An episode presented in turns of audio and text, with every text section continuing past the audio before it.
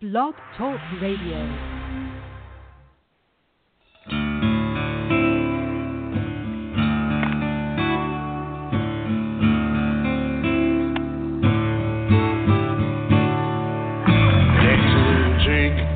To right, spin around, baby, that's right. We've got burgers, we've got beer. We're gonna have a good time here.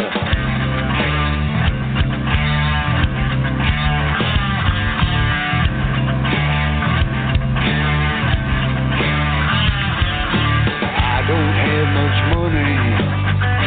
Well, I'm a high-roof man, you see.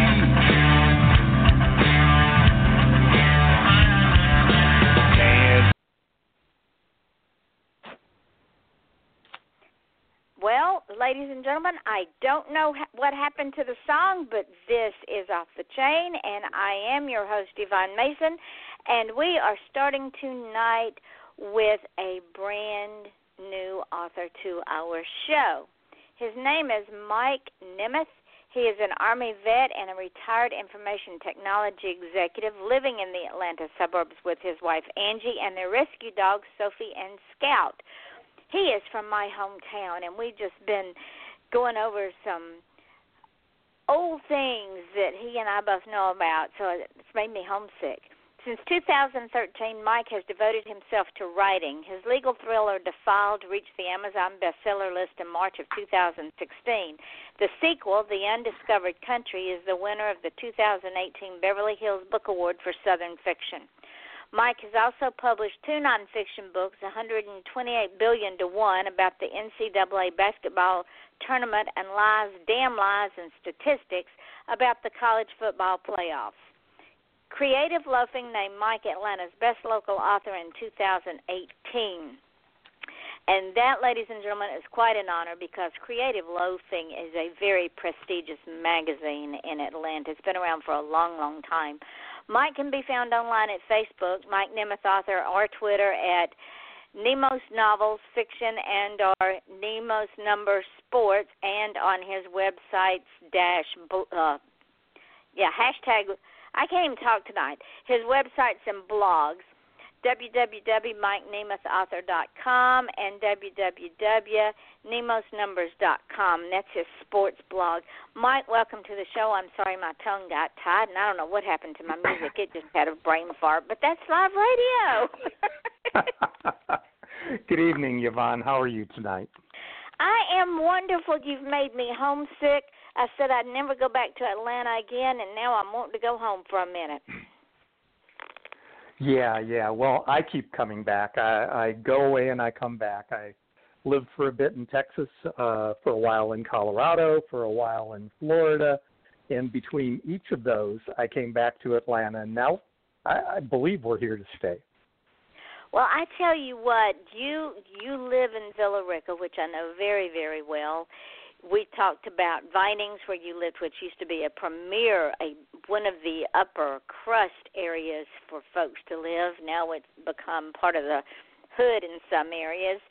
And, and he, ladies and gentlemen, every city I'd name, well, he lived in Norcross, where my parents lived for, for years until they both died, and he lived in Lilburn, which is the next little town over. He knows about Great Atlanta Christian School. His daughter went to Norcross High School, which is right down the street from where my parents lived.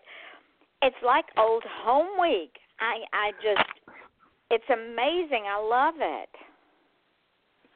So I also lived in Florida. Uh, I, I lived on Saint Pete Beach for six wonderful years. Uh, and and where are you?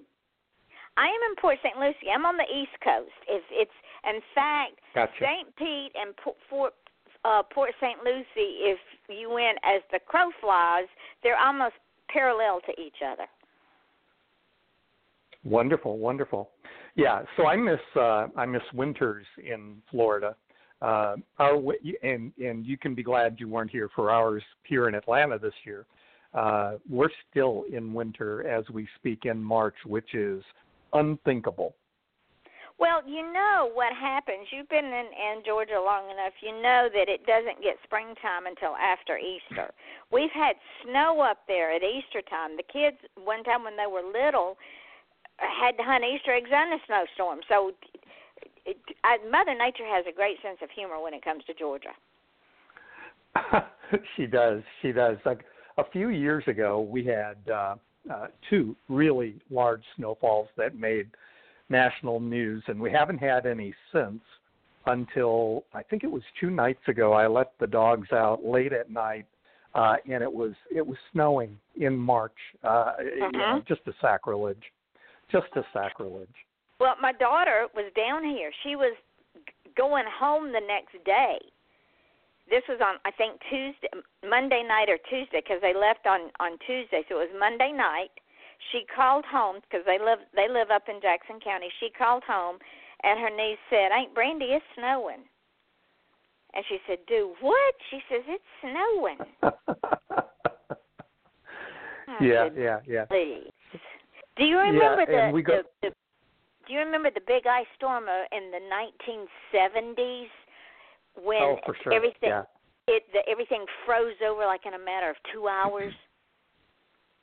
Yes, yes, and we all sat around our fireplaces and uh, cooked with sterno and uh, whatever for about three days.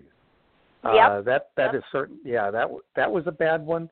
And then I think there was one in the nineties that was right around the Olympics, uh, if I'm not yes. mistaken, and people were flying in from out of town, and they couldn't travel the expressways because of ice. Uh, yep. So we we've had a few. We've had a few. And when when one of the hurricanes came through back in two thousand seventeen, in September of two thousand seventeen, I had just gotten my husband out of the hospital from uh, colon resection because he had colon cancer, and I had to. He hadn't been home but a week. He's he, not even a week. Still had his staples in. And so I had to put him in the car because all of his medical equipment is, was electric run.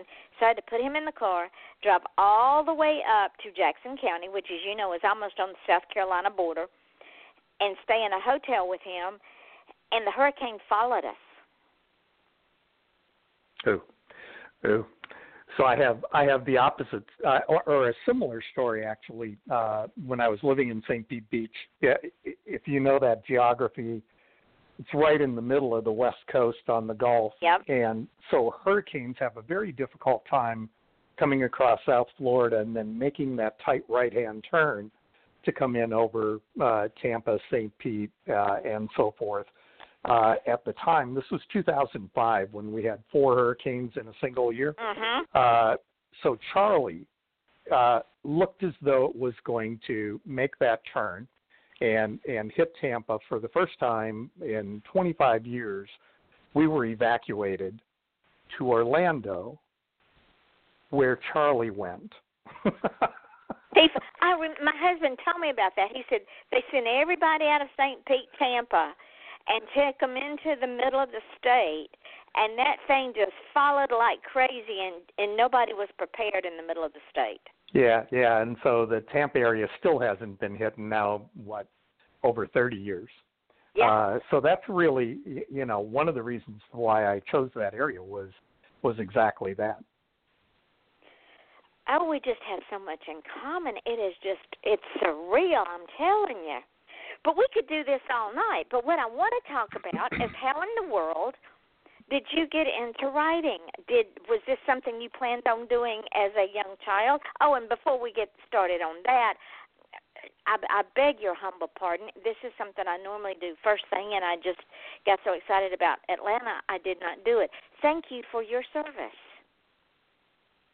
Oh, oh, well, you're welcome. You're welcome. Uh, I was part of that uh, generation uh, w- which uh, uh, revolved around Vietnam, and so our thanks came very late, yes.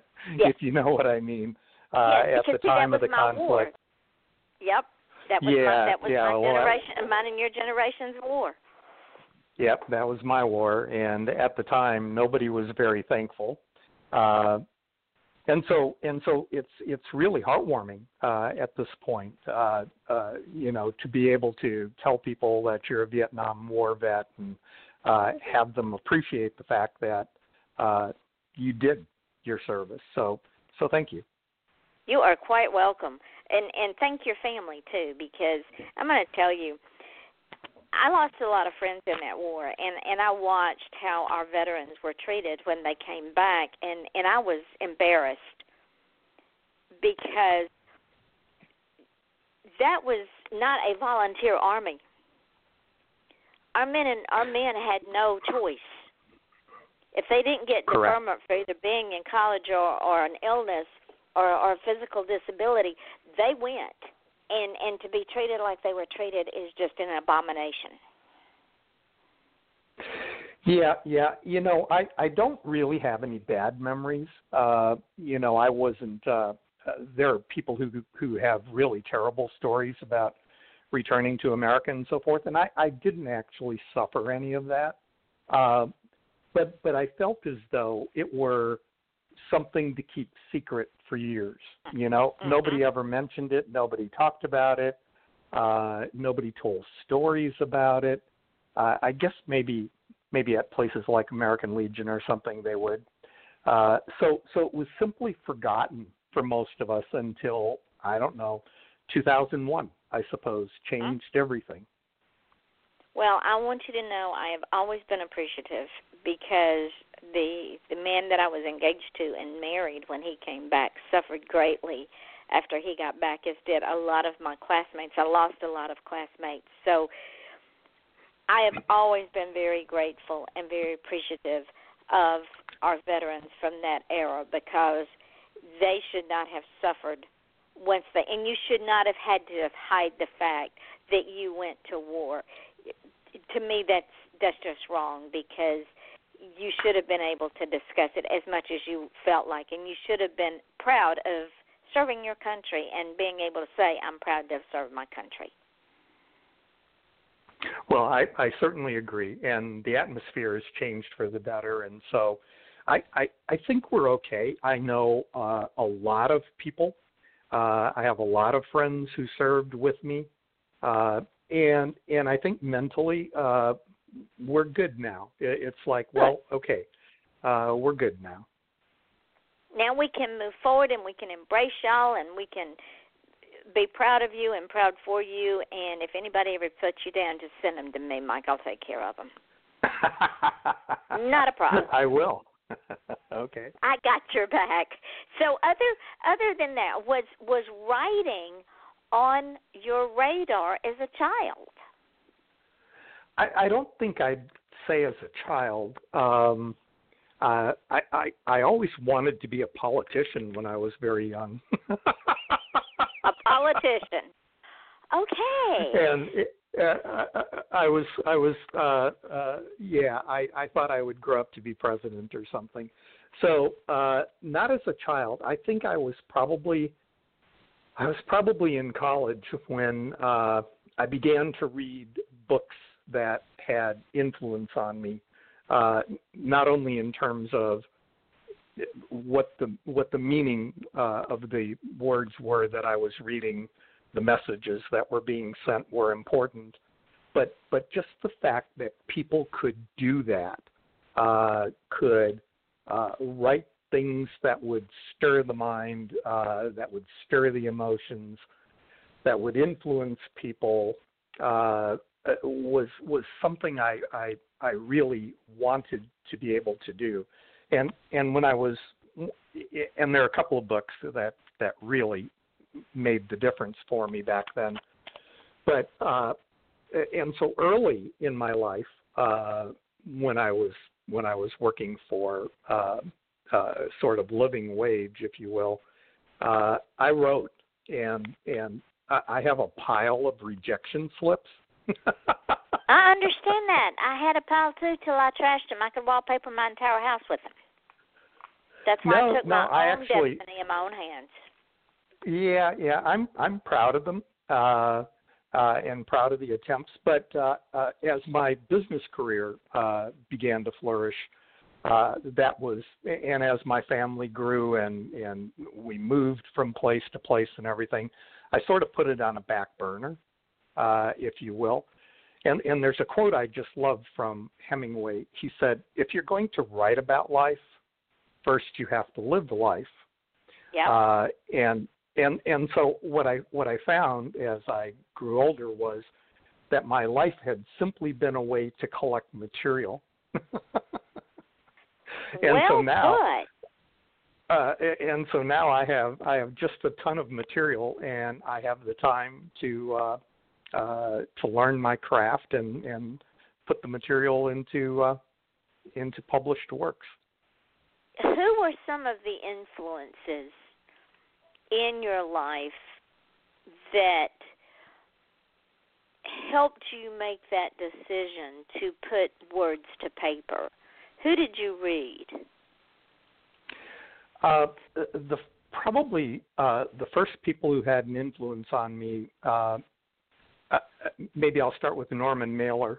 Uh, so I found a copy of The Naked and the Dead. Uh, I, I may actually have been in the Army at the time, and I read it, and I was just I was just absolutely blown away. I was I was overwhelmed uh, with all the subtext uh, in that book, all the different ways y- you could interpret that story, um, and and how how well uh, he was able to communicate all of the emotions of men at war.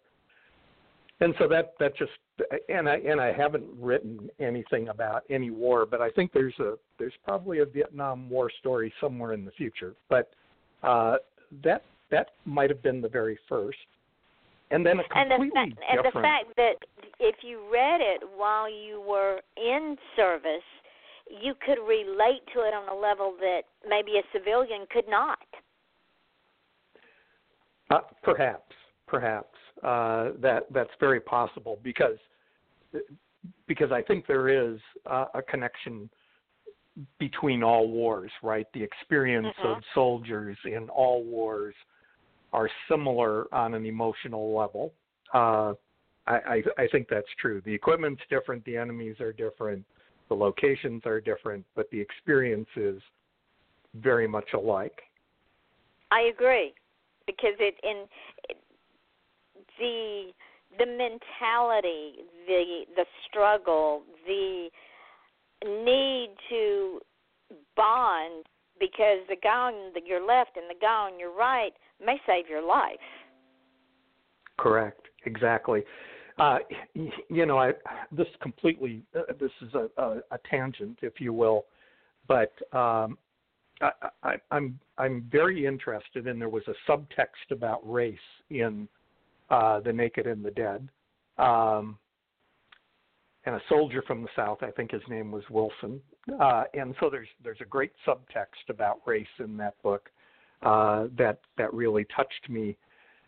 And uh, there there are, in my experience, there are two uh, situations in which racial differences have minimal meaning to the people who are involved. And one is when when you're a soldier and you're fighting for your life.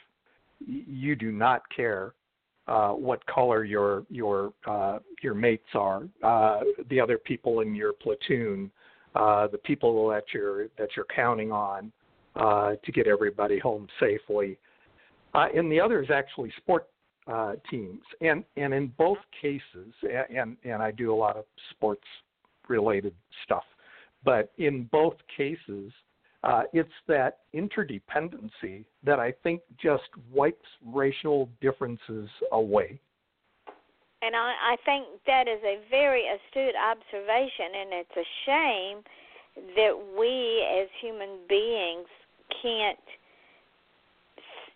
be that way. We can't just accept people as they are and say, okay, I'm going to accept you warts, all, warts and all, doesn't matter what color, what, what ethnicity, what religion, I'm just going to accept you. And maybe one day I'll save your life or you'll save mine. Because I guarantee you, if I'm in a car wreck and I don't care what race, creed, or color that person is, if they help me, I'm forever in their debt. My all-time, that just reminds me, my all-time favorite movie is a movie called Crash. Uh, I don't I don't know if you're familiar with it or not, but there actually is a scene in which uh, a racist cop saves a black woman in uh, an accident situation. Uh, and, and so it just reminded me of that. But uh, Crash is a great movie if you haven't seen it. I might have to watch it just for that. Well, I find yeah, no. all of this very, very, very interesting because you are not a native Atlantan, are you? I'm not. No, no, I'm a carpetbagger. Well, not really, because Wisconsin, you're from Wisconsin? Yeah, yeah. No, that's not that's not north. That's sort of Midwest. we we let you in. We say you Southern. It's funny that you say that. I mean, I actually I was uh, stationed in the Army in Savannah, which was my first uh, experience in the South. Uh, Did you find culture uh, then, shock in Savannah? Well, well, I, I found actually a lot of things in Savannah. Savannah is a, a unique place uh, because yes, it's yes. It, it, you know it's the South, but it's it's its own it's its own thing. Uh, uh, Savannah is not like uh, the surrounding area within Georgia. A lot of those people don't consider themselves to be Georgians. They're just Savannians. Uh-huh. Uh, so so it has its own culture, its own uh, – but, but uh, no, I loved it, actually. Uh, I, I liked it a lot. And then I went to Vietnam, and then I came back to Fort Gordon in Augusta. Uh, different, which, whole uh, different, whole different culture when you went to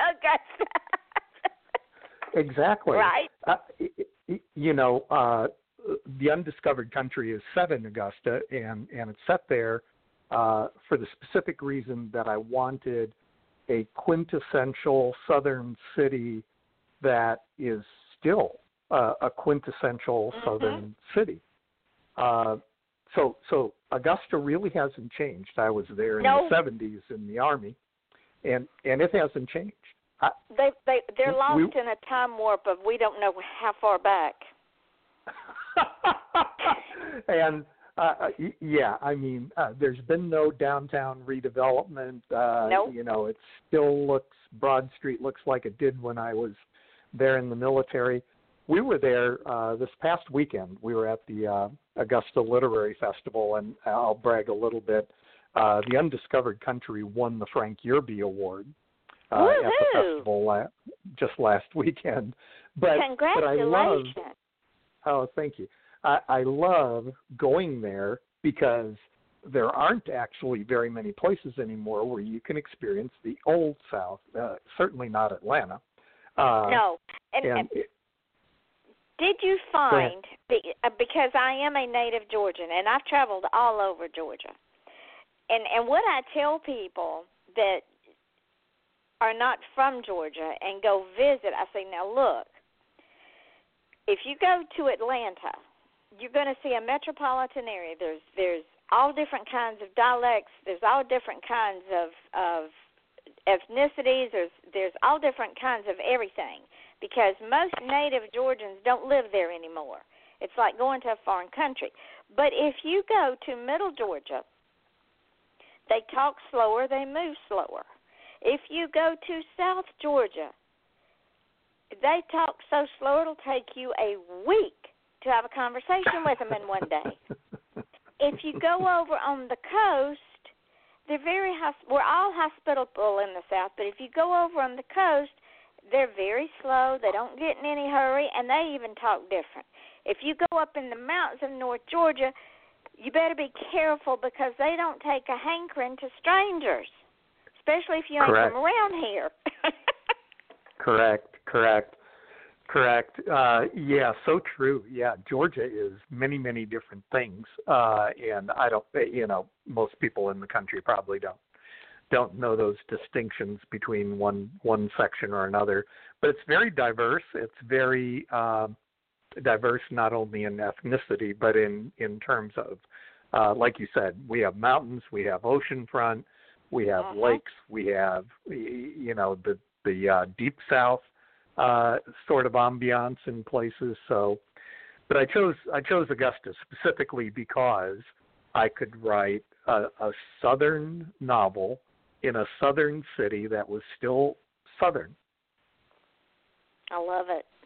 I love it. And I love what you say because it is so true. The past is never the past.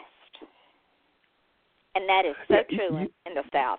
We we don't forget. We carry grudges. We carry we carry everything for hundreds of years. I mean, we're still fighting the war of northern aggression. So it is what over well, well, and we're still influenced by our ancestors.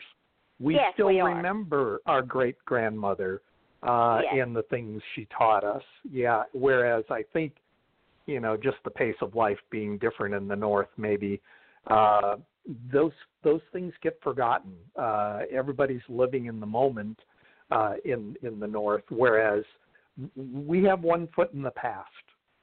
Yep. And it, it, you know, it, sometimes it acts as our moral compass because I've had I've had people from the North say, you don't have to say ma'am to me. And I say, oh, yes, I do. My grandmother will rise up from her grave and beat my behind. Of course I do. Don't tell me I don't. Exactly what I meant. Exactly what I meant. Uh, so our would. ancestors mean a lot. Yep. I love it. I love it. Well, tell me about, well, let's do this. Let's take a real quick break because when we get back, I, I really want to um, dig into your books. I have not yet read your books, but I am going to get them because, number one, they're from the South. Number two, I'll understand them. And I think you've got the South down pat, and you are a Southerner by design, maybe not by birth, but you have embraced the Southernality of Southerners. And you understand us, which most people don't. I got here as soon as I could.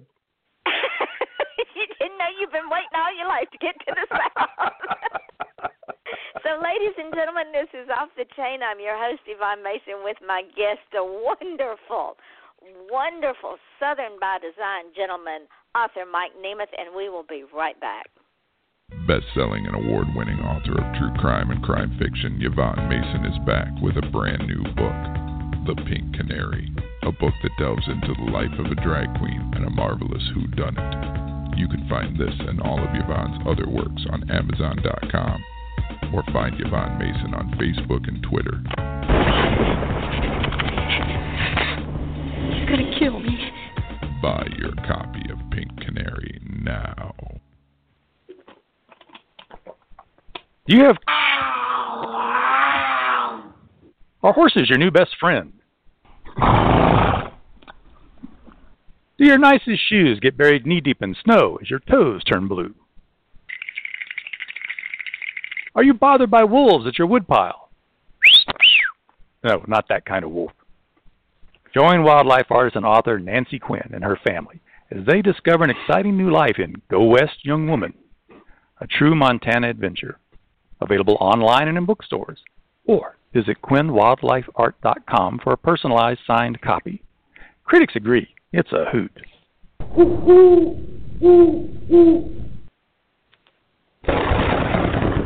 Once in a lifetime does a great author set the stage for a wonderful trip into the minds and lives of their characters. Yvonne Mason doesn't just write books, she crafts memorable experiences. Best-selling true crime fiction author Yvonne Mason will leave you on the edge of your seat and checking behind every corner for the weirdos that only real life can breed.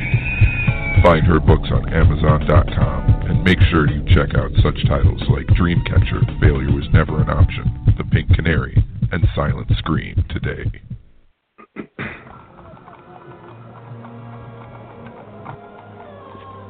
The year, eighteen eighty-eight. The place? London's East End.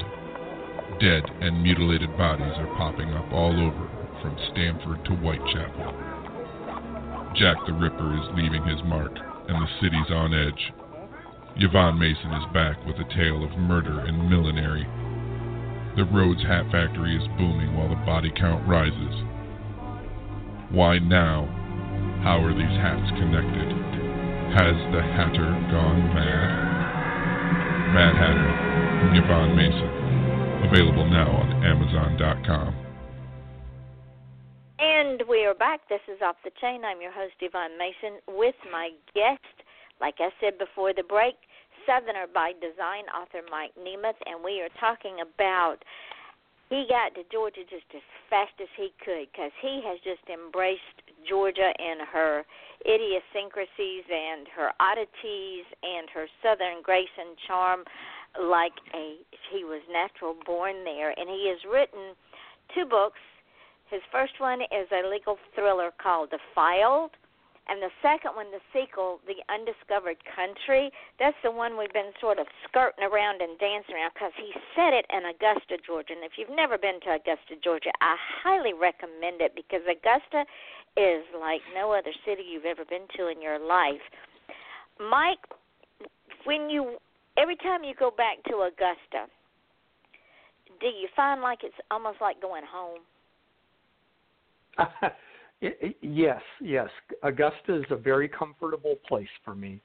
Uh, so we were we were there just this past weekend, as I said, and and uh, uh, I still have favorite restaurants there, uh, favorite places uh, to go. Uh, sitting down on the Riverwalk and watching the river go by, uh, and the and as you also mentioned, uh, the pace.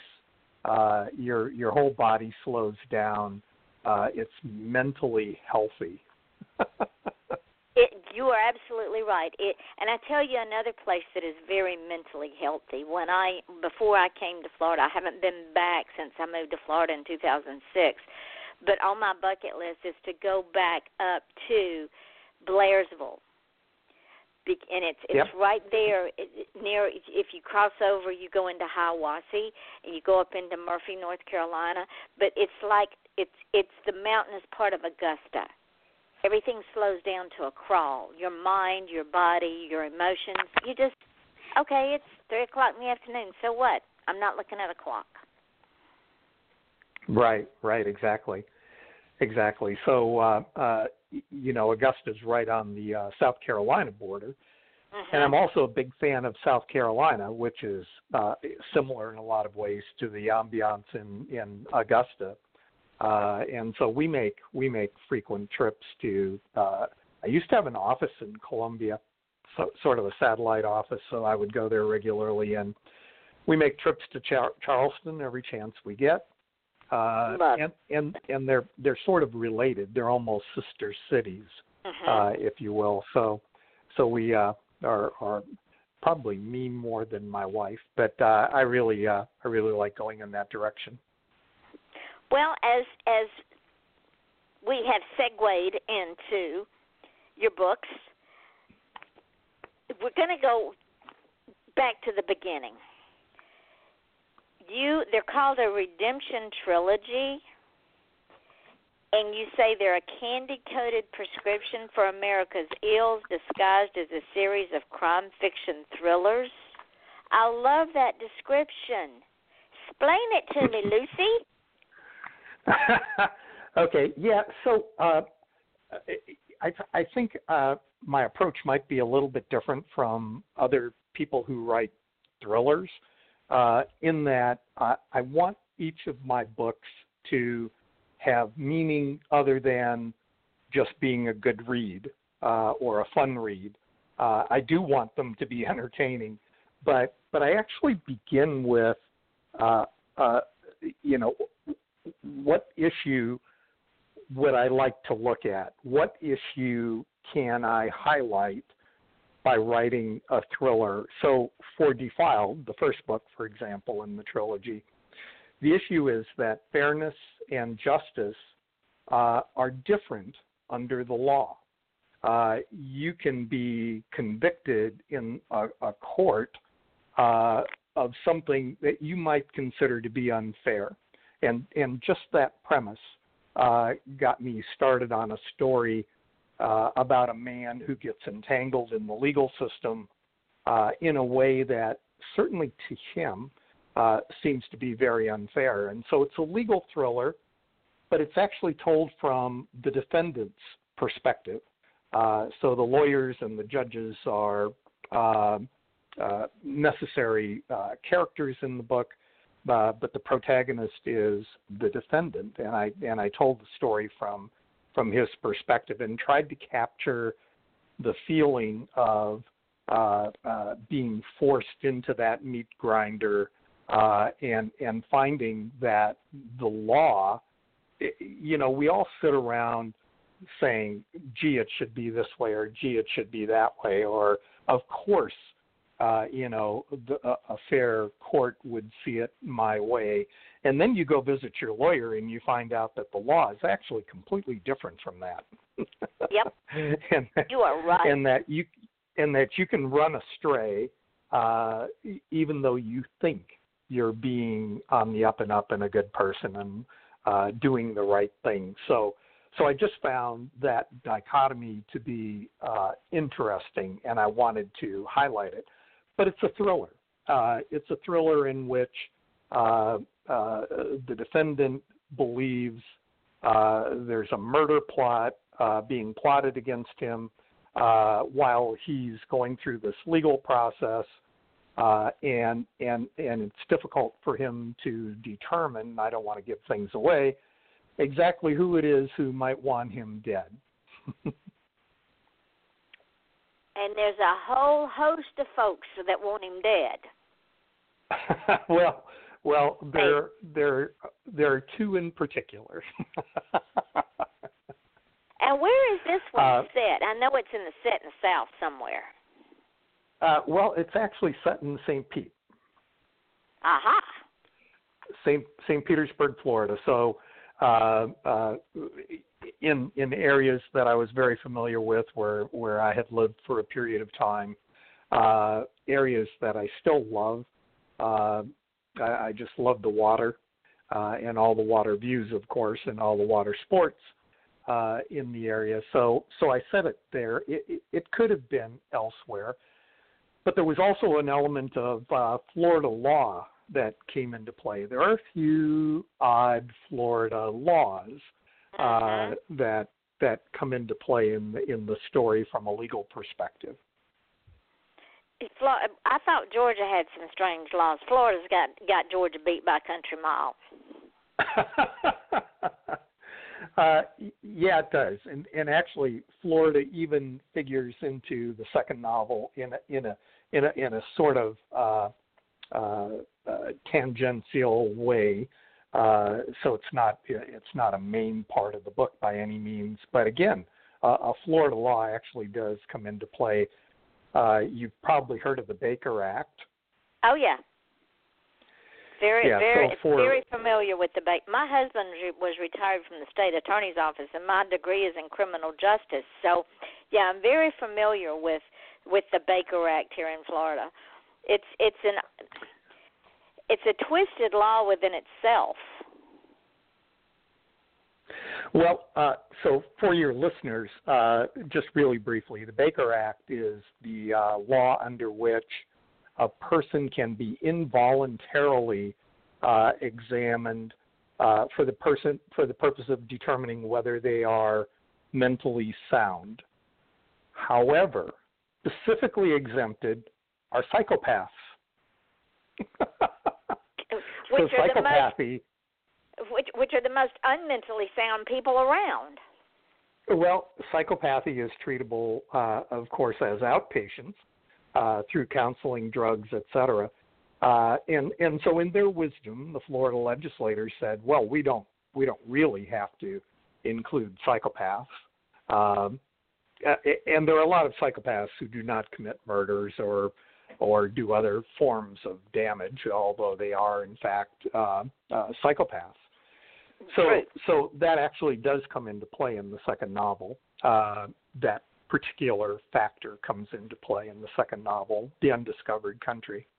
But it's, it's setting, and uh, probably eighty percent of the scenes uh, occur in Augusta. What made you go in that particular direction?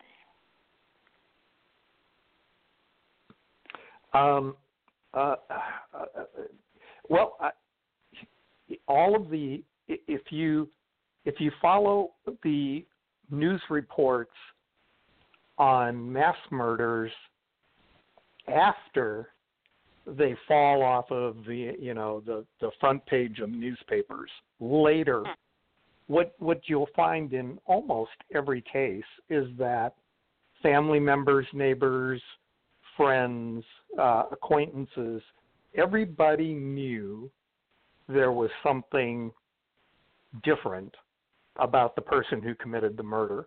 And yet, no one took any sort of preventive action to keep that person from eventually committing an atrocity. And and so that's that's an issue that I felt needed to be highlighted. It's actually not the primary issue in, in the Undiscovered Country, but it's it's uh, it's in there. And and I find that so odd. Well, no, it's not really odd. It's normal human reaction. Because like you, I, I watch these people commit these murders, and then they interview Joe Blow, the next-door neighbor. Why, he was just one of the nicest people I ever saw in my life. He was always speaking, but he did seem kind of strange. After the fact, you say this. Really? Yeah, exactly, exactly. And so, it, it, you know, and in both, actually in both books, there's an element of uh, the criticism of the mental health system, because we basically don't have one anymore. Uh, no, we don't. When it was when it was federally sponsored uh, a long time ago, there were tremendous abuses. Uh, the federal government no longer uh, funds mental health care uh, to any extent. It fell on the states. The states couldn't afford it. And essentially, we don't have a mental health care system. We have voluntary uh, things that can be done, uh, but most people who are mentally ill uh, don't submit themselves voluntarily to care, uh, and so they're just they're just among us uh, uh, to the detriment of, of themselves as well as us. And and most of them don't understand they're mentally ill either. They live in their own world, and to them, that's normal. Correct. Correct. Yeah. Yeah. Yeah. But but, but, but in the, some uh, of the so, some of the people I'm that sorry. I know, I wonder if they really are normal. I, I look at them kind of strangely from time to time. Yeah. Well, e- even the term "normal" is pretty hard to define, isn't it? that's it's relative. It is so relative. uh, as as As the old saying goes, what is normal for the spider is chaos for the fly. Exactly. That's exactly right. So, I love so that, it.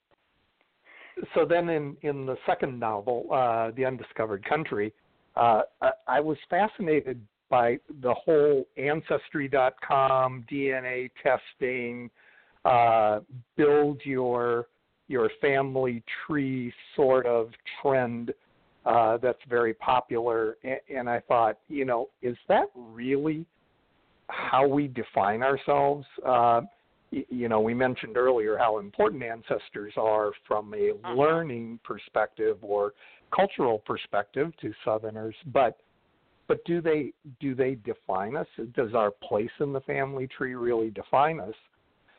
And so I created a character who uh, had had an abusive childhood.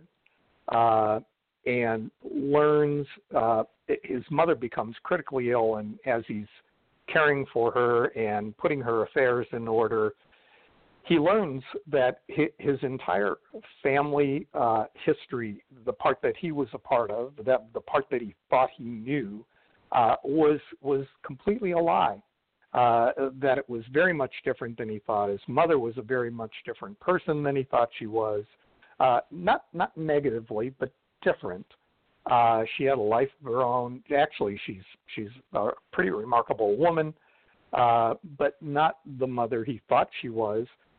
And then he stumbles upon the fact that his abusive father was not his birth father, and and it sets him off on a journey to uh, uh, learn who his birth father was, uh, and and and.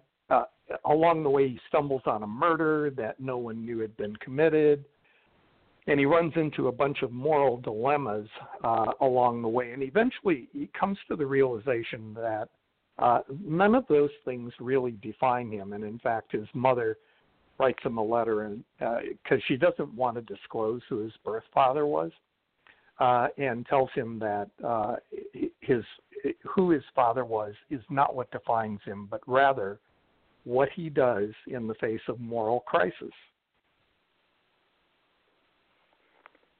I have to read this book because I, as you're saying this, I have done family history for the last forty years.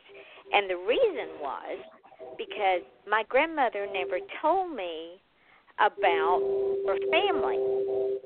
But when I started finding out about her family, the the curiosity in me just went over the top, and there's all kinds of goings on in this family. I could write two or three novels about this family. There's murder, there's adultery, there's mayhem, there's yep. all kinds of stuff, unwed mothers.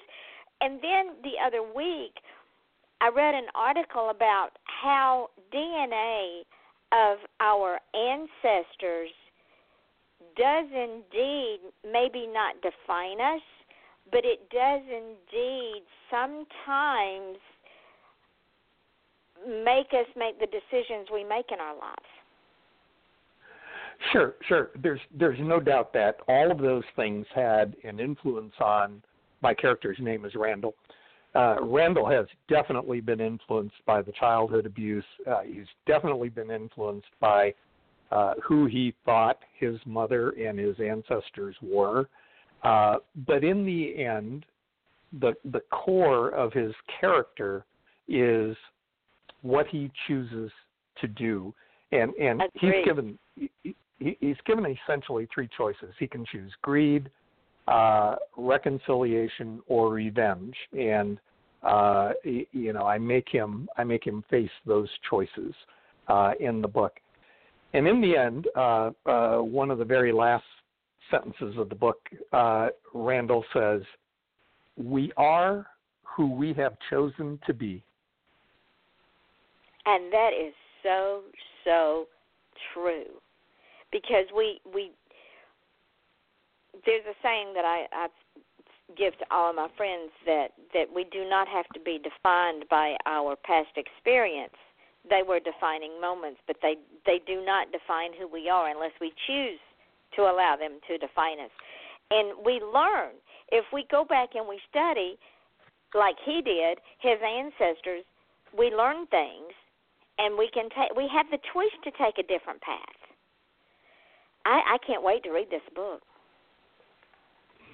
Yeah, I, well, I hope you like it. Uh, there's a there's a third one in the works uh, that I call uh, Leaning Against the Sun, uh, and and uh, uh, in. In this one, there are sort of two intertwined stories.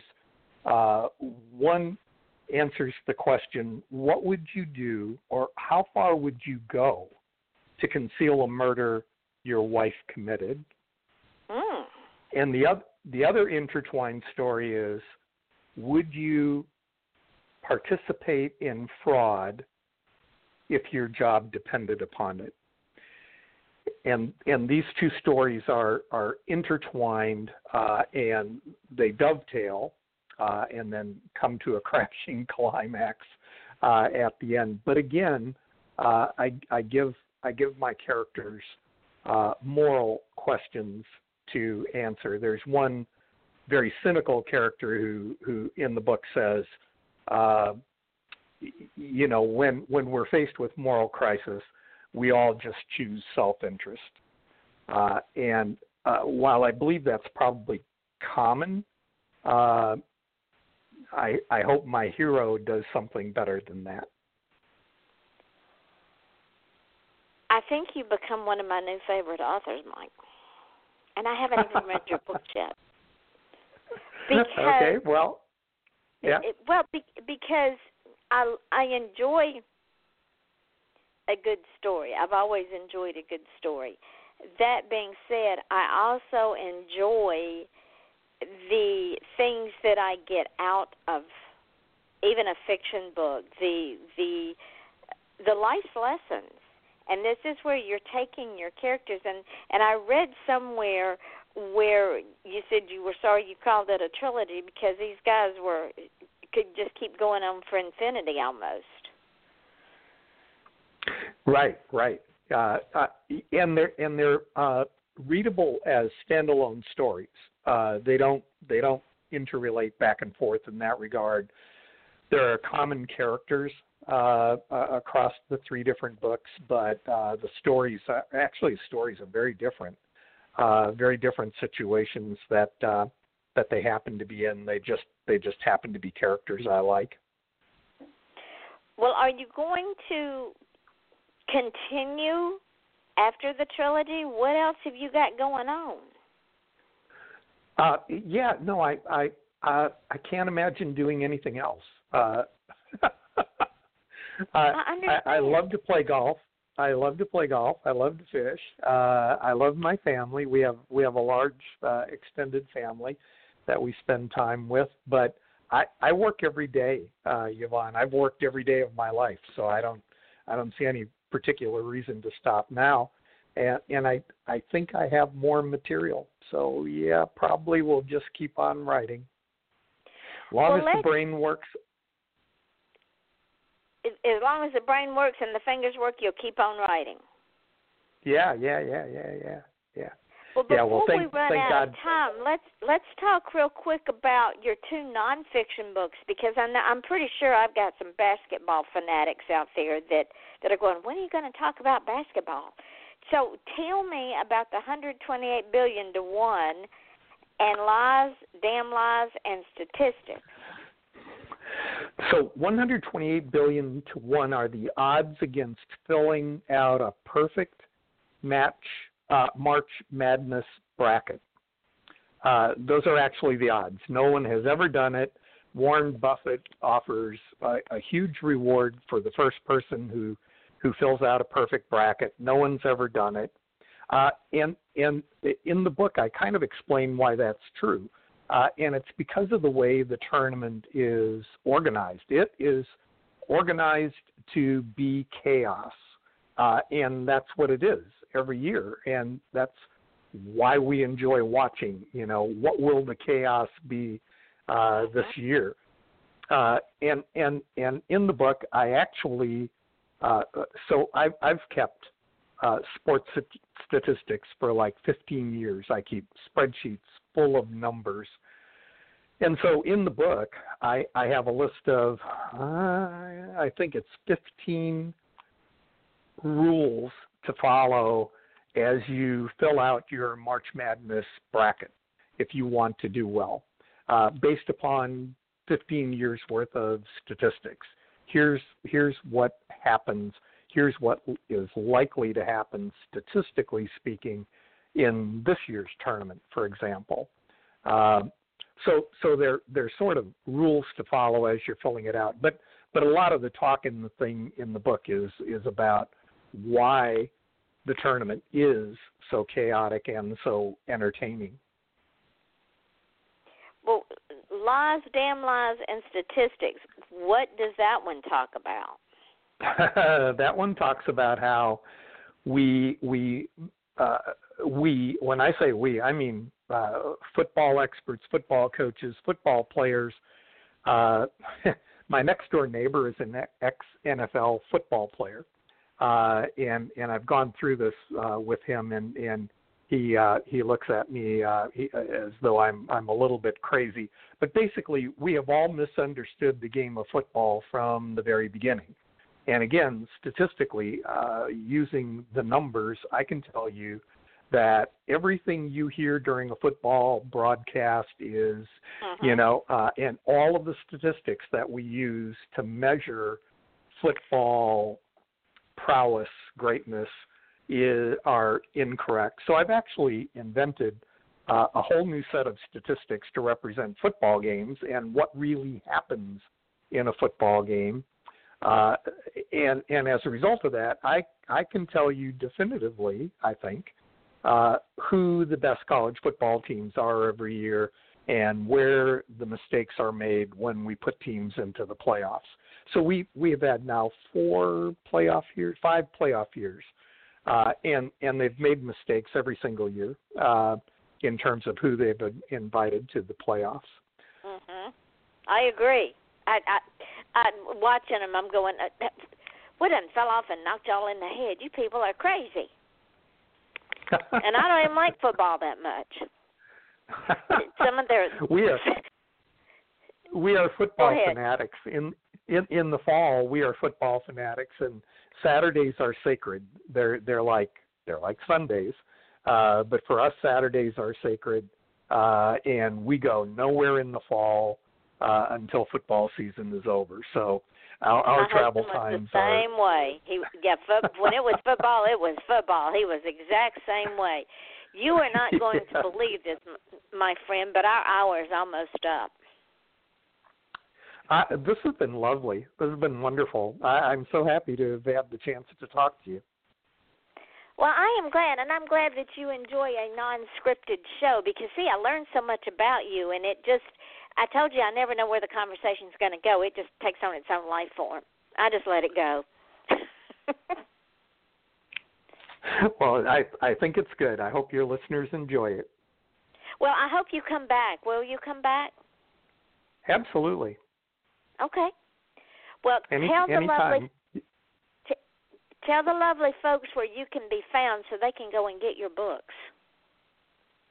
Uh, well, the books are available uh, at all the online bookstores. Uh, Amazon, of course, is always the easiest. Uh, you can look up Mike Nemeth Author. Uh, I'm on Facebook, uh, slant Mike Nemeth Author, uh, so that's easy, w w w dot mike nemeth author uh, for my website, uh, and, and in uh, mostly in independent bookstores in the Southeast. Uh, but any bookstore can order one of my books for you. Uh, they're all in the system. They're all standard stuff. And where is your next event? Uh, my next event is in Hogansville. If you remember Hogansville, uh, oh, yeah. sort of, yeah, yeah, halfway between Atlanta and Columbus or so, I yep. think. Mm-hmm. Uh, Uh, sort of, so so it's something called Atlanta Hometown Authors Night, uh, but it's way down in Hogansville.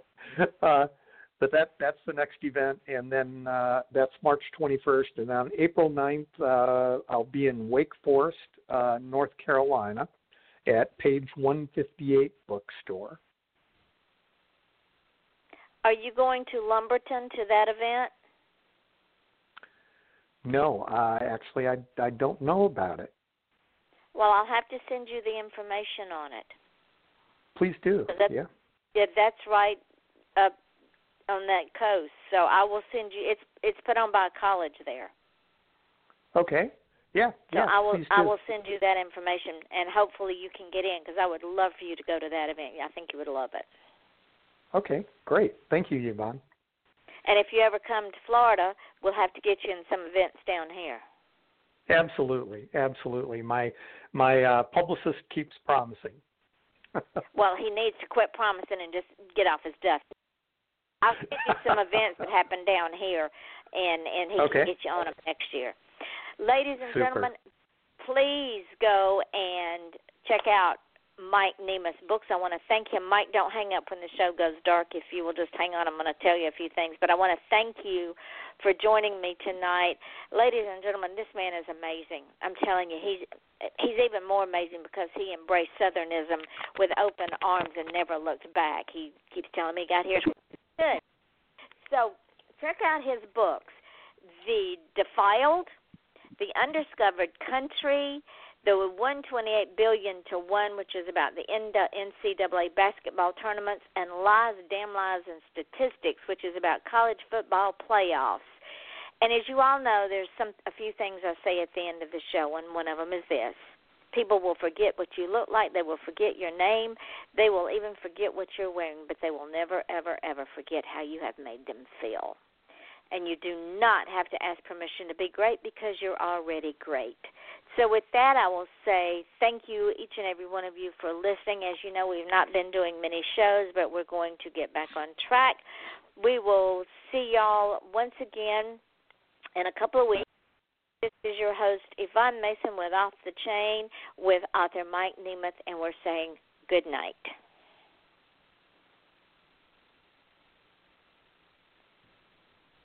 Okay, we're off the air, but everything we say is going to show up in the archive part of the show when people listen to it. But I did want to tell you that once we get off the line and the show archives up, I'm going to put it on my Facebook page, and then I'm going to tag you in it. And when I tag you in it, you can send it out to all of your network. Tomorrow, this show goes up on Spreaker, on iTunes, YouTube, F M dot com, TuneIn Radio, Sound, SoundCloud, um, iHeartRadio, on two podcasts, podcast dot com, and Podcast Garden. Wow. Wow, you so are everywhere. Up- You're heard in over two hundred countries, and we have about two hundred fifty thousand listeners. Wow. Fantastic. So you you and what I will do is when I post those on the other podcast, I will um, also send you the links. I'll put them up on the Facebook page and tag you, and you can put them on your website, spread them everywhere so that folks that didn't get to listen not get to go in and listen. I'll do that. Absolutely. Yeah, I, I'm a member of... And also downloadable. Oh, okay. Well, I'd love to do that as well. Uh, I'm a member of a lot of different groups, uh, so uh, I will splash it everywhere. Absolutely, because you're going to get exposure like you have not gotten in a long, long time, my friend. Fantastic. All right, and I'm, I'm going to put you down because I do want you to come back because I have had so much fun talking to you about Atlanta and my hometown, and I can't wait to read your books because they're written back in the South, and and I know you're gonna you're gonna do it up right, and it's going to be a whole lot of fun. Fantastic. Well, I really appreciate that, Yvonne. Uh, Thank jo- do you know Do you know Joanne Joanna Webster? Yes. I do. Yeah, so she's she's actually the person who uh, told me to get in touch with you. So uh, give thanks where thanks are due. Absolutely. She's an amazing person. She just she tickles me to death. She's so funny. She's been on my show a couple of times. What we ought to do is do a night where you both come on the show. That would be fun. That'd be okay with me. Okay, we'll plan it. Okay. All right, Yvonne. All right. Well, tell your wife thank you for giving up you to me for an hour and spending an hour of your time that you'll never get back with me and that she will never get back. I appreciate it very, very much. But let her know that if you will. I will. It's important that, and and also tell her that I'm glad that she got here as fast as she could too. Fantastic. All right. Well, you take All right, care of sweetheart. yourself, okay? All right, All right, we'll talk later. Okay, take care. Good night. Good night.